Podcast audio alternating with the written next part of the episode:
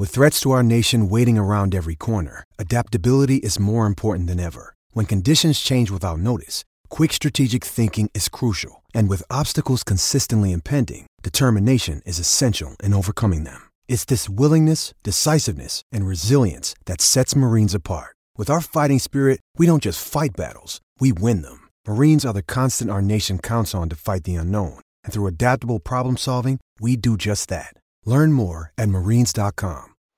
Welcome in once again, everyone, to the Talking Tide podcast. I'm Chase Goodbread of NFL.com and Crimson Cover Television. I'm joined by Travis Reier, the senior analyst of BamaOnline.com, and also the daily radio host of Southern Fried Sports at 100.9 FM in Tuscaloosa. You can catch Southern Fried Sports weekdays 11 to noon. The Talking Tide podcast Twitter feed is uh, at uh, Talking underscore Tide and uh, you can get our podcast at podbean.com, our web host, and, and, as well various apps, including iTunes, Google Play, Stitcher, and TuneIn.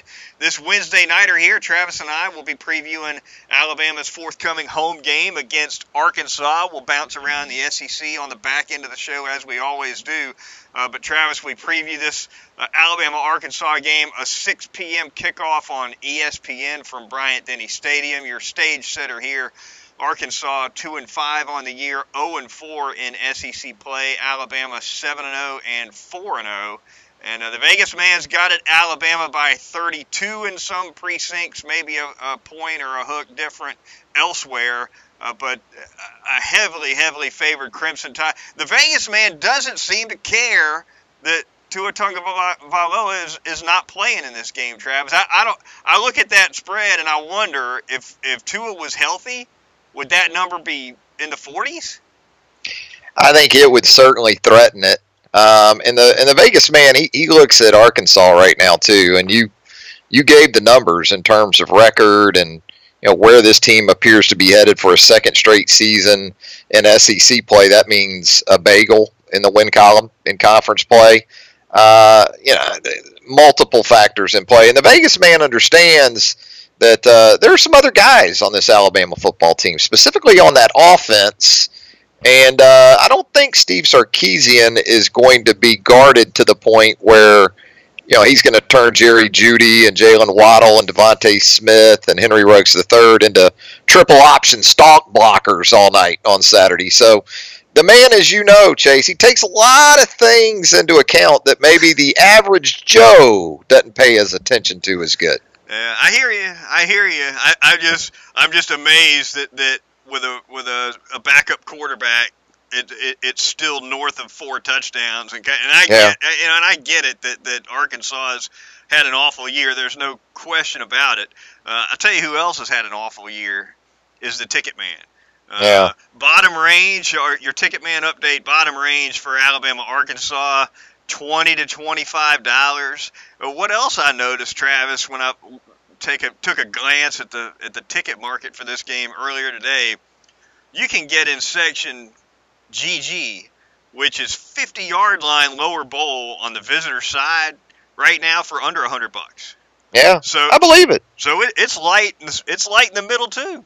Yeah, you know, it, it, it's it's literally going to rain on the Ticket Man's parade. It looks like this weekend in Tuscaloosa too. So some potential for weather not helping uh, the Ticket Man from that standpoint.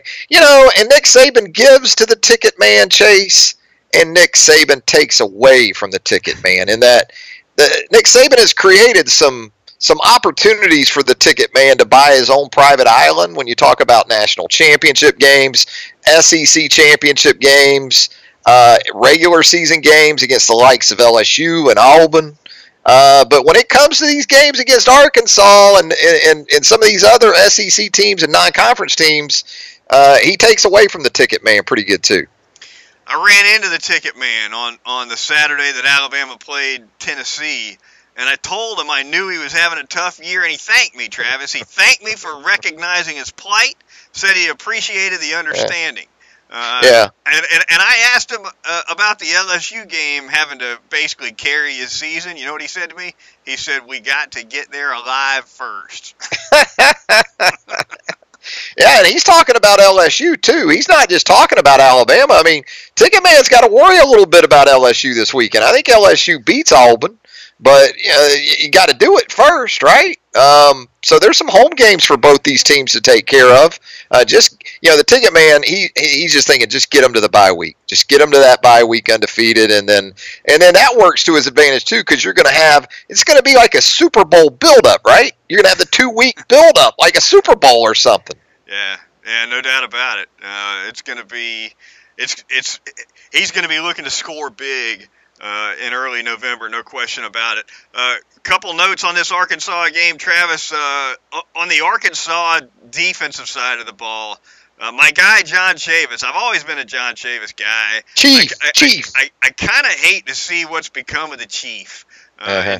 in, in, recent years. Arkansas's defense ranks 87th in the country, which is a little below the 50 percentile mark. Uh, maybe not just a little below, but uh, 413 yards per game in that ranking. Another one of note, 75th in, in the uh, in the NCAA out of 130 teams in tackles for loss per game at only 5.9. The Chiefs' defenses that you that you think back to in the LSU days, the Tennessee days, those were dis- those were disruptive defenses. They'd get 5.9 tackles for loss and a half, some of them, and um, it's just I, I want to see the Chief close it out, Travis, at a at a Wisconsin or a Michigan or somewhere where they where they can slow things down for him. Because ever since he jumped on that fast break train uh, offensively, it's been a tough sledding for him. Well, John Chavis is on that Joe Lee Dunn track. Uh, you know, in terms of his career path, and you're right. Tennessee, some great defenses. Um, it's just been a debacle for Arkansas defensively. It seems like for the last five or six years. Uh, but that's really what Chief has become. Chase, he's Joe Lee Dunn except he wears a belt and socks. You know, and and that Jolie didn't do those things. Chief does. Um, you're right. The, the, this is an Arkansas team that makes up for ranking 13th in the league in rushing offense by ranking 13th in the league in rushing defense. And when you talk about this matchup this week, you know, you saw Tennessee do some things on the ground. I know the final rushing total wasn't like Ole Miss's from a couple weeks ago, but Tim Jordan, Ty Chandler, they had some success on the ground uh, last Saturday night. Well, uh, it, that's a struggle. This is a struggle for Arkansas up front right now. Arkansas's offensive line isn't to the standard of Tennessee's, and Tennessee's we're talking about with two true freshman tackles, who, by the way, are going to be very good.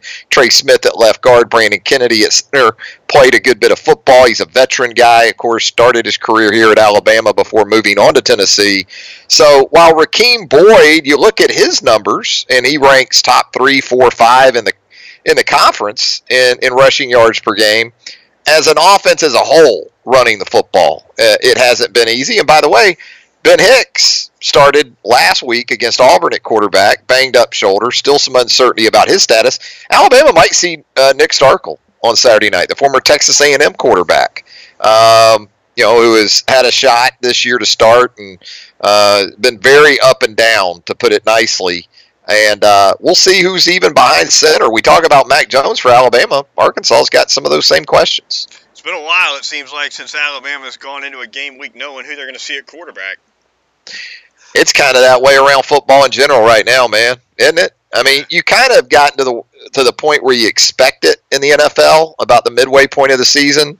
It's just gory what happens to quarterbacks in the NFL. But man, we have seen it from the outset of this season. You can go around the Southeastern Conference and you know Arkansas, Mississippi State, Ole Miss, Alabama now, uh, Florida, South Carolina, Kentucky, and Tennessee. I mean, it's amazing. You know, Georgia and LSU really have had the the stability cards when it comes to quarterbacks right now.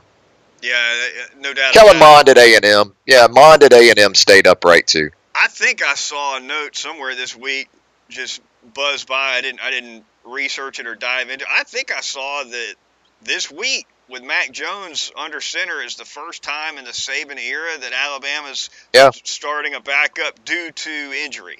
I think it's 2004 you've got to go back to Marc Guillon. Uh, I was actually at that game in Fayetteville. He started, ironically enough, against Arkansas in 2004. He was a Miami transfer. Brodie Croyle went down early in that season with an ACL against, I believe, Western Carolina, and Marc Guillon started against the uh, the Razorbacks uh, 15 years ago now already. There can't be another team in the country that's kept quarterbacks upright better than that run for Alabama. I would think this this injury to Tua and his absence on Saturday it kind of encapsulates the last two and a half seasons, though, doesn't it? And how it's been a 180 from what those first 10 years under Saban, first nine, 10 years were. Alabama was very fortunate from an injury standpoint in the through about 2016. in 2017, you get in that season opener against Florida State. You have uh, multiple injuries just even at the outside linebacker position in that game throughout that season, you still had issues. Last year, you had issues, uh, and here we are once again. You know, into the the third season in a row where the injury luck hasn't been as much of a friend of Nick Saban. No, it hadn't. Uh, the Alabama offensive line, we'll hit on that real quick. Travis, it does seem like that interior grouping of Neal Dickerson and Brown is kind of solidifying itself. It looks like it looks to me like uh, Nick Saban and staff have chosen the horses they're going to run with. It does look that way, doesn't it? Especially when you continue to go out to practices and you see Chris Owens in a number 84 jersey, like he wore on Saturday night. Is that that yeah that extra offensive lineman in tight end clothing, basically? Because the, and, and listen, they they they have a real need as far as that hand in the ground, true uh, blocking type tight end because they really don't have one right now uh, from that standpoint. So know, Chris Owens can certainly help from that standpoint. Kendall Randolph has done some of that as well, a converted offensive lineman. But yeah, it looks like Dickerson is the guy at center for now. You know, with Deonte Brown back in that lineup, you've had back to back 100 yard rushing performances from Najee Harris. Evan Neal uh, has played well. I think I think the sack of Tagovailoa last Saturday night, uh, depending on how you grade that play, if you're Kyle Flood, that one may have gone on Evan Neal, although there was early pressure from the other edge that sort of led to Tua drifting to his left and kind of ran him into that sack. Right. Uh, but Evan Neal, otherwise, especially in pass protection, and he's got the background of a left tackle in high school. Uh, he, he's just seeming to get better and better. Chris Owens, kind of the new Brandon Greene. Pretty much, yeah. You know, you can kind of look at guys through the years, right? You know, they, they'd use that extra offensive lineman, go unbalanced, sometimes just straight up put a tight end number on them like Brandon Greene. That would probably be uh, the, the, the comparison that, that most people would associate it with. And Greene came you know, in as an OT, right? Yeah, he did, and and I think there were even some games where maybe he went from, you know, eight uh, 58 jersey number to 89. You know, as a tight end, it was kind of by the minute it seemed like with Brandon Greene. But you remember Alfred McCullough, some of those guys that you know they would use in some different ways, maybe uh, you know as an extra offensive lineman. Yeah, that's for sure. It's uh, always always a big guy on the Nick Saban always likes somebody that can grind it uh, right next to the tackle, and and some most years he's had that guy. Most years he's got he's he's had a, a Michael Williams, for instance, who who I think performed in that real role pretty well. Yep. Uh, Travis McCall even before uh, Williams.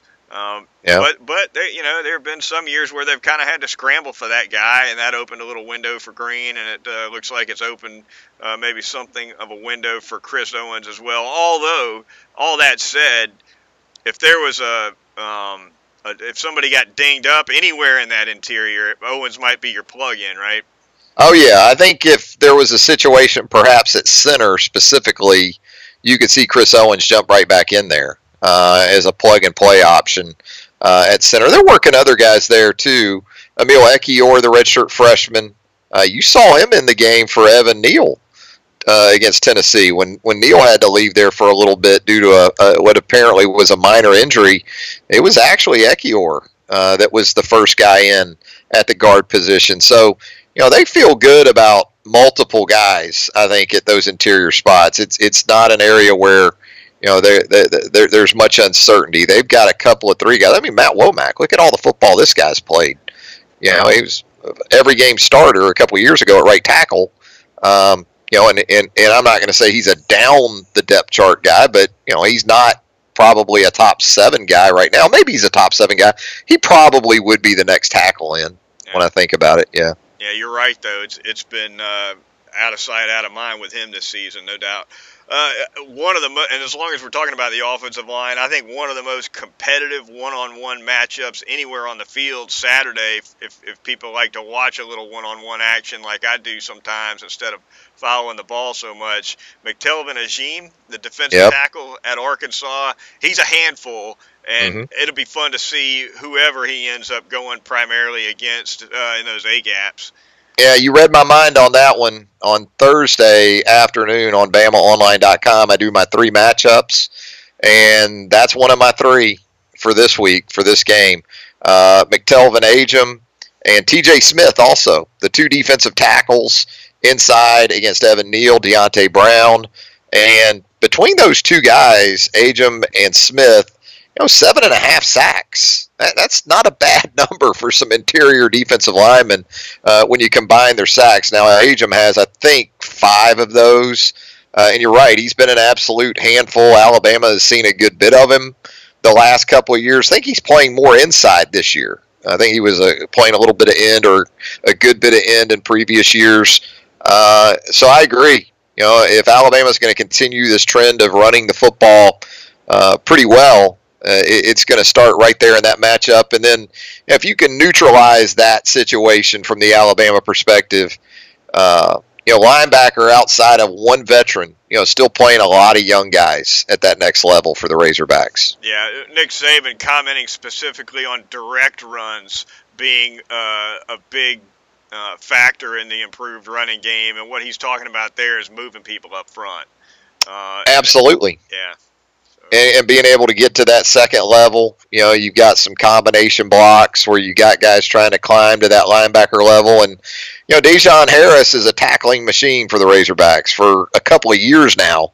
This is a guy who's you know going to be 100 tackles a year for the most part, and uh, so you know he's capable uh, of making some plays. But again, uh, some youth and some uncertainty at those spots sort of around him there. Special teams wise, Travis, before we move on, is there any kind of is there some mystery, I guess, on, on the, the uh, prognosis with Will Reichard, or is there any any kind of a handle on on what he's looking at? Yeah, you don't like to hear the word re-injure from Nick Saban in relation to that hip flexor for Will Reichard because that tends to make you think that you're back at square one with that situation, which is, you know, probably well, it's certainly not the best of things, but uh, I would expect Chase that Ty Perine gets another shot this week when it comes to punting, and you know Joseph Bulovas is their guy on placements. Um, you know, made all of his extra points last week, missed a field goal, uh, kept his kickoffs in bounds, so you'll take that. But that would be my guess this week, Chase, that it's Bulovas on placements again and Perine as your punter. Talking Tide podcast at podbean.com, iTunes, Google Play, Stitcher, and tune in the Twitter feed, talking underscore Tide. Chase Goodbread and Travis Reier with you. We're going to thank a couple of sponsors of the show.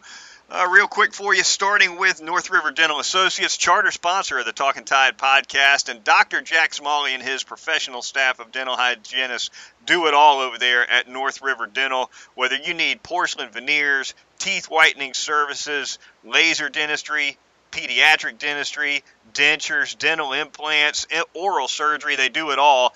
And on a routine cleaning, they're going to have you in and out of there typically in under an hour. North River Dental Associates, located conveniently off McFarland Boulevard at 1100 Fairfax Park, right near the uh, West Alabama Pediatrics. It's easy to find, and Dr. Jack does a fantastic job. They're also great working with those insurance people. Sometimes that can be a hassle, and sometimes the uh, the physicians or dentist office where you're at can can make that easier or harder. And uh, over at Dr. Jack's, they know how to work those situations as best as they can be worked. They're quick and responsive uh, when information needs to get passed in one direction or another. Had some great experiences over there in that regard as well. Also, want to thank Session Cocktails and Spirits Tuscaloosa's newest cocktail bar in downtown Tuscaloosa, 2221 University Boulevard. It's located uh, right near Rock and Roll Sushi and the Children's Hands On Museum, right between there. Uh, Hunter Wiggins has put together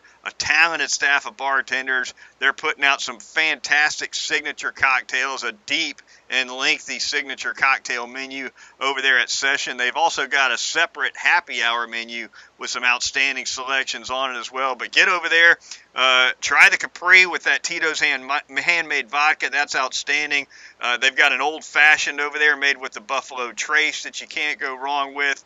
Uh, there's a gimlet over there uh, with some Broker's gin in it. They do a great job.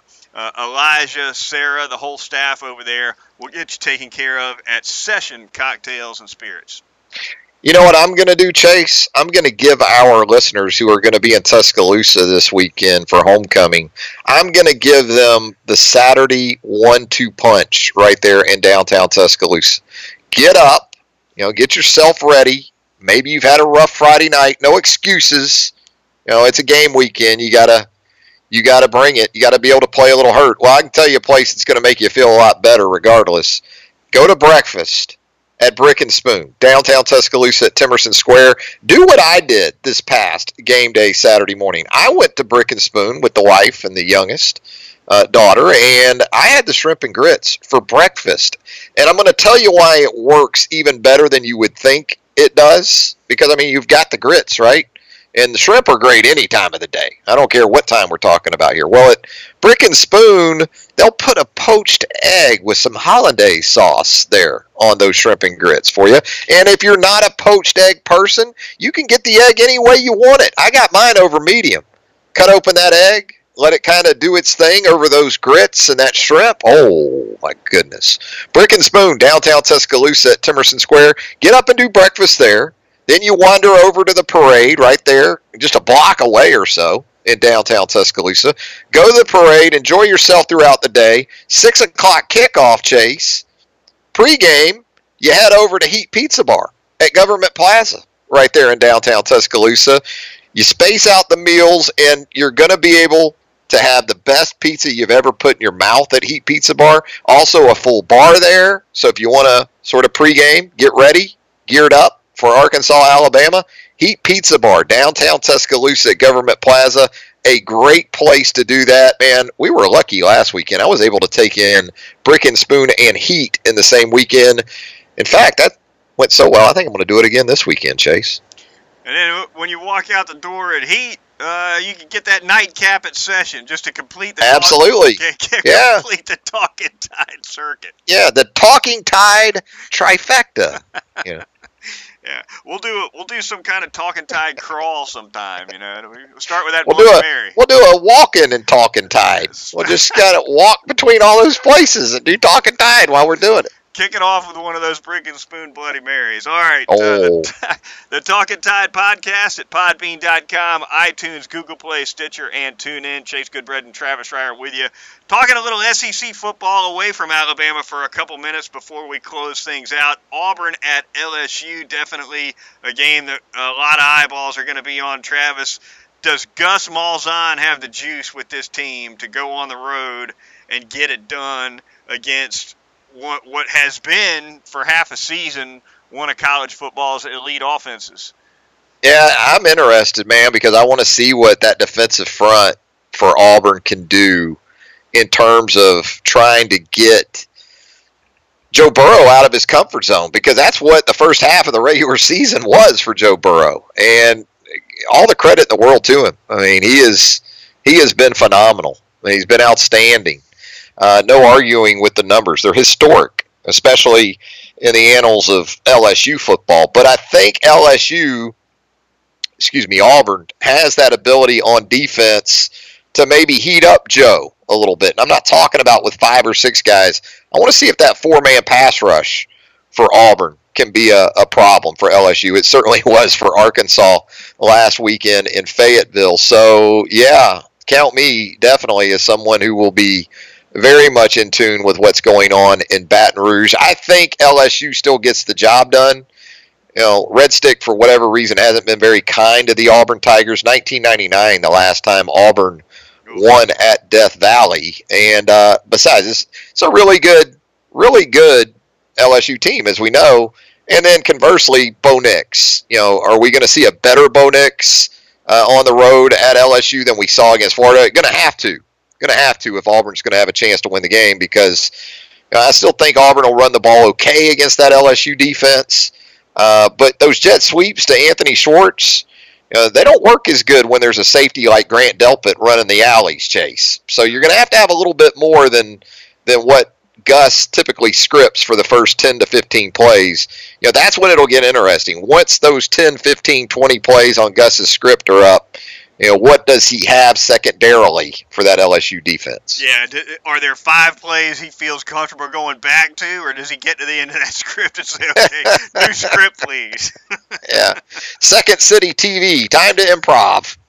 Yeah, that LSU defense is going to be interesting watch for me. Uh, I, they got a lot of talent in that secondary. Uh, they got a nice pass rusher for sure with K'Lavon Chaisson. He could put he could heat up Bo Nix, and so I and watching him working against Prince Tega Wanogho is going to be a lot of fun. It's going to be an outstanding matchup. I'm looking forward to that one for sure. South Carolina at Tennessee. We'll move on to that one, and then uh, we'll wrap things up here on Talking Tide. South Carolina, of course, coming off a pretty disheartening loss to the Florida Gators uh, at home, a game that, that South Carolina was in pretty good shape to win for about three quarters, and then they just kind of vanished. Uh, and we all know what Tennessee is is coming off of. What are your thoughts on that one, Travis? This chase is the wrapped up bowl because both teams feel like they got hosed last week, right, by officials. Neither fan base, South Carolina or Tennessee, very happy with the Zebras from the Southeastern Conference from last week. Um, man, it's two programs that just seem to be sort of stuck in that same spot, right? And you know, I, I think as much as anything, as big as beating Georgia was for Will Muschamp a couple weeks ago, it's going to lose almost entirely all of its luster that win if you back it up with a home loss to Florida and a road loss to a two and five Tennessee team. You know, all that cachet that Will had suddenly found in, himself in possession of, uh, I think will be largely gone if if they can't get the job done. The Gamecocks can't against Tennessee this weekend, and I think similarly, you, you got that situation with Tennessee. I think there's been reasons for some optimism, some some impressive moral victories against Georgia uh, and, and, Alabama, uh, and an actual win over Mississippi State, sandwiched between it all. But you know, I think I think Tennessee, I think Jeremy Pruitt, they need this game. The problem is, you know, Brian Maurer, the freshman quarterback's in the concussion protocol for the second straight week, Chase. So you got to think he's not a real factor this week. Do you trust Jarrett Guarantano after the events of, of, of the sneak that went awry, the self called sneak? Um, I, I don't know what other choice you really have if you're Jeremy Pruitt if, if you're going to have a chance to, to win the football game Saturday. No, it, it, looking at the way, and, and, I'm not sure what the situation with Maurer is right now, but but after him coming off a concussion and then getting knocked out again against Alabama, you, you really don't have an option other than Guarantano. And it sounds, from what I understand, there's some Tennessee fans uh, pretty up in arms about they, they don't want to see Guarantano after after the whole mishap with the sneak. He's caught a lot of heat for um, doing kind of going on his own instead of going with the called play there and, and what turned to be turned out to be the biggest play of the game probably and, and the Vols lost to the Crimson Tide. So yeah, that's messy, but I think Pruitt did the right thing and basically saying, look, we're going with the guy that's going to help us win the you know win win whatever game we're about to play, and you know it, it, it's but yeah between that situation and the officiating situation it, it had been some hot tempers over in Knoxville. Greg Sankey, Travis, comes out with a statement today. All these fans, South Carolina uh, fans and, and uh, Tennessee fans, kind of chomping at the bit to see what was in that statement. It was just a mission statement, is all he gave. Yeah, he, he, yeah. Gave, he gave him the Frankie finger from uh, Goodfellas for you. Yeah, Frankie. You know, Greg Greg Frankie, we can call him. Uh, he, he doesn't. Uh, he doesn't blow my hair back. Greg Sankey, and, and really hadn't since he he took over as commissioner of the Southeastern Conference. I, I, just just kind of an empty suit is the way he comes across to me. But uh, he does. He has the fan bases after him. Chasey came up with that Twitter handle though for SEC officiating. That was going to create an avenue of transparency Yeah. in in in, in relating to the fans. Go check out that that Twitter handle right now. Every one of the tweets. Well, looks like we got another one right. That's all. Yeah. The There's no apo- well, there's no apologies. No apologies from the from the ref ref man on that account. No apologies. No, it, it, and uh, the funny when you click when you click on the mentions for that feed on a Oh. Saturday afternoon, Yeah, oh, don't. get, Yeah, keep the young kids away.